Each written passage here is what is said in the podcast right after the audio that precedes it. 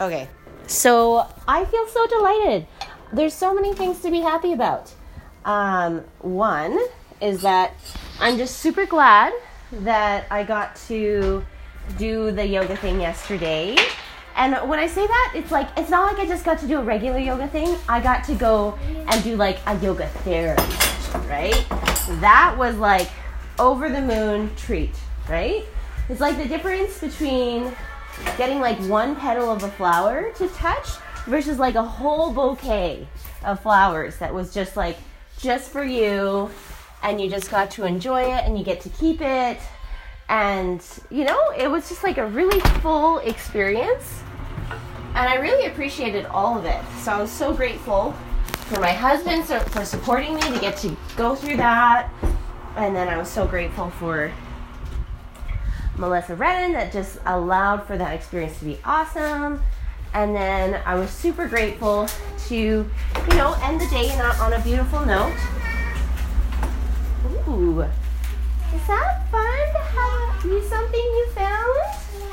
Yeah, you found it. Uh-huh, I'm not eating, I'm cleaning. So then it was really good to just end on a good note.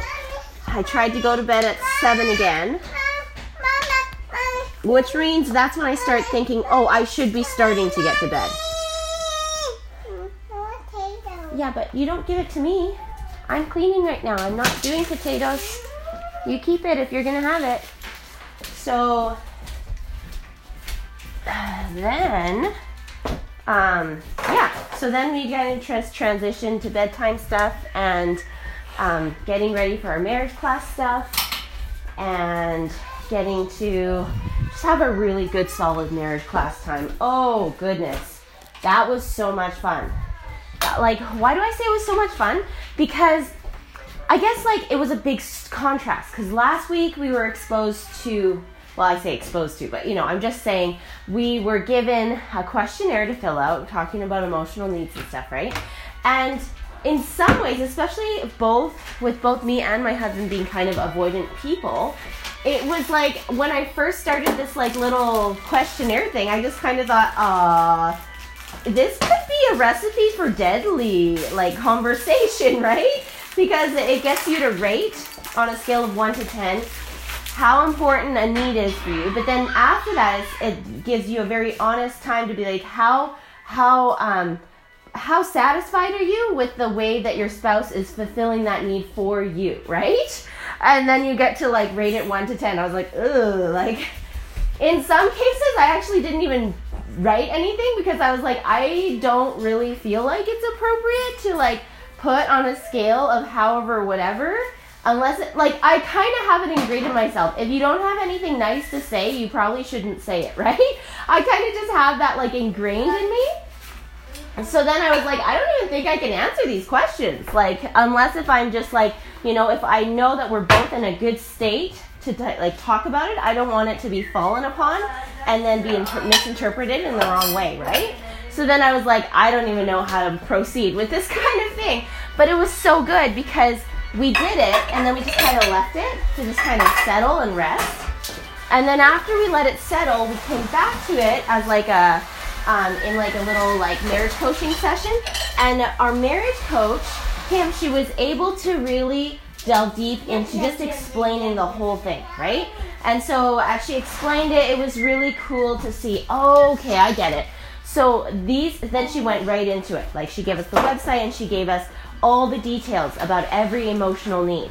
And then, you know, and then how to tell if this is like a high priority for you or not.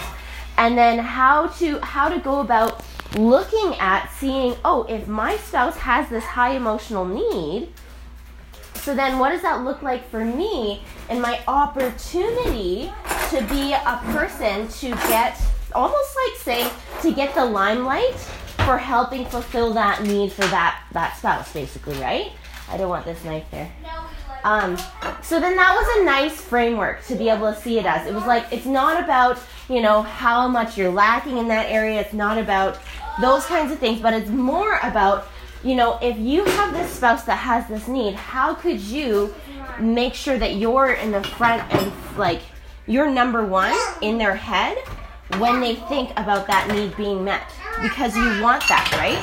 Because they they sit they spelled it out so beautifully. They're like when you don't let yourself be um, the forefront, the person that that grabs their attention as the person that fulfills this need for them, similar to in courtship and all that, it makes it so that they will more easily fall in love with somebody else that meets that need for them, whether they are your spouse or not, right? Um, just because their needs are being met, right? Um, rather than allowing you to be the one that that gets those love. They call it like love units. I guess like there's a, like a love bank account that we all have, and if we allow for somebody else to fulfill those love units for us, that's not our spouse, then we fall into the risk of falling in love with the the other person um, that is not our spouse, right? Or you know, and and that was really key for me to just kind of like accept and be like, no, this is a priority, right? Because I went from a place of feeling like super like, well, I don't really want to share my needs with other people, like especially my spouse, because I don't want them to feel bad if like maybe that need is really hard for them to meet. But in some ways, it was kind of a healthy experience to get the context of like kind of like the whole concept that people talk about like like you need to share what other people can do to serve you because otherwise it frustrates them because they want to serve but if you don't communicate how you want to be served then then they can't love you and and meet those needs for you in a way that they want to be like they want to be a person that helps meet those those needs for you right it's not like you're being demanding it's like it's being asked right so that was really cool. That was a really cool distinction for me to just like delve into and feel like, okay, I got this. I can I can feel like this this abundant kind of a person that that believes that other people are happy to help and that when I give them opportunities to see how they can help that that is a blessing for them to get to partake in um, and it's not like a negative thing. It's actually a very productive, healthy, happy, open dialogue kind of conversation, which was a really healing moment for me to be like, oh, so it's okay that I have needs. Like, it's okay that, you know, like I'm having a hard time meeting these needs myself already.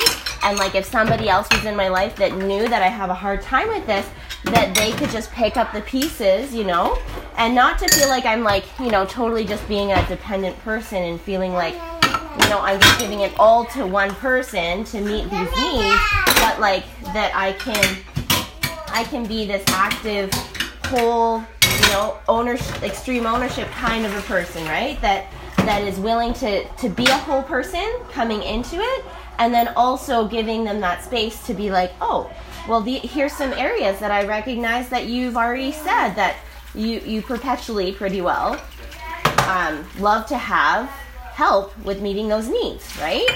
Um, and it's just like, in some ways, then it's just like a housekeeping thing, right? It's really just like a housekeeping conversation rather than a, oh, you did this or you didn't do this or that kind of thing. Because I think I just went straight to that. When I saw this emotional questionnaire, emotional needs questionnaire, I just kind of automatically thought, oh, this is just like, this is like creating ammo for like an argument, right? But it was really neat to be able to have her walk us through it and help us see how to make it something that could be a happy, healthy, productive experience. And and it certainly was. Like it actually just was. So that was so much fun. You know, like it was just fascinating to me because basically you do this questionnaire and there's 10 different emotional needs like on each page there's each need and then it just kind of gets gets you thinking how important that need is for you according to the questions that they ask and then at the end they they ask you to to rate according to your you know your thoughts after doing the whole questionnaire what would you rate to be your highest need? And that, like so your top five highest needs versus like out of 10 right? And then to make sure that those things are communicated with our spouse the top 10 ones right? or the top five out of 10 ones. And and to, and so then we were kind of walked through how to start doing that right? So then we we can go on the website and see oh if these are my spouse's top five let's learn about what that looks like to offer and support in those areas to help them in their process to meet those needs for themselves right and and be like, you know, be like a, a great companion in supporting them, right? And so that was like so eye opening. I was like, oh my goodness, this is true adulting, right? Like, this isn't just like Mickey Mouse, like, you know, like sending Valentines to each other and giggling kind of stuff. Like, this is like the real meat, right? Because like, like these were like, like the, the 10 categories were so spot on too you know it was everything from like affection to um, um, intimacy to like honesty What can we- And- are you sharing some with her? all of those kinds of things so set it up. like i'm super smitten because like because me and my husband had like three of the same ones and then two of ours were always like different from each other's so we had three that were the same and then two that were totally different share your potato So that was cool because the three that were the different were family commitment. The second was like Do you want um, intimate conversations. The third There's still an was like honesty. Yeah. Um, and then the two that were different for him, his two that were different, he liked affection as well. Um, and and then for mine that was different, I like domestic care. And then um, another one that was different for his, I'm trying to remember. Ooh. Oh, admiration was for sure up there for his. And then for me, the other one was um,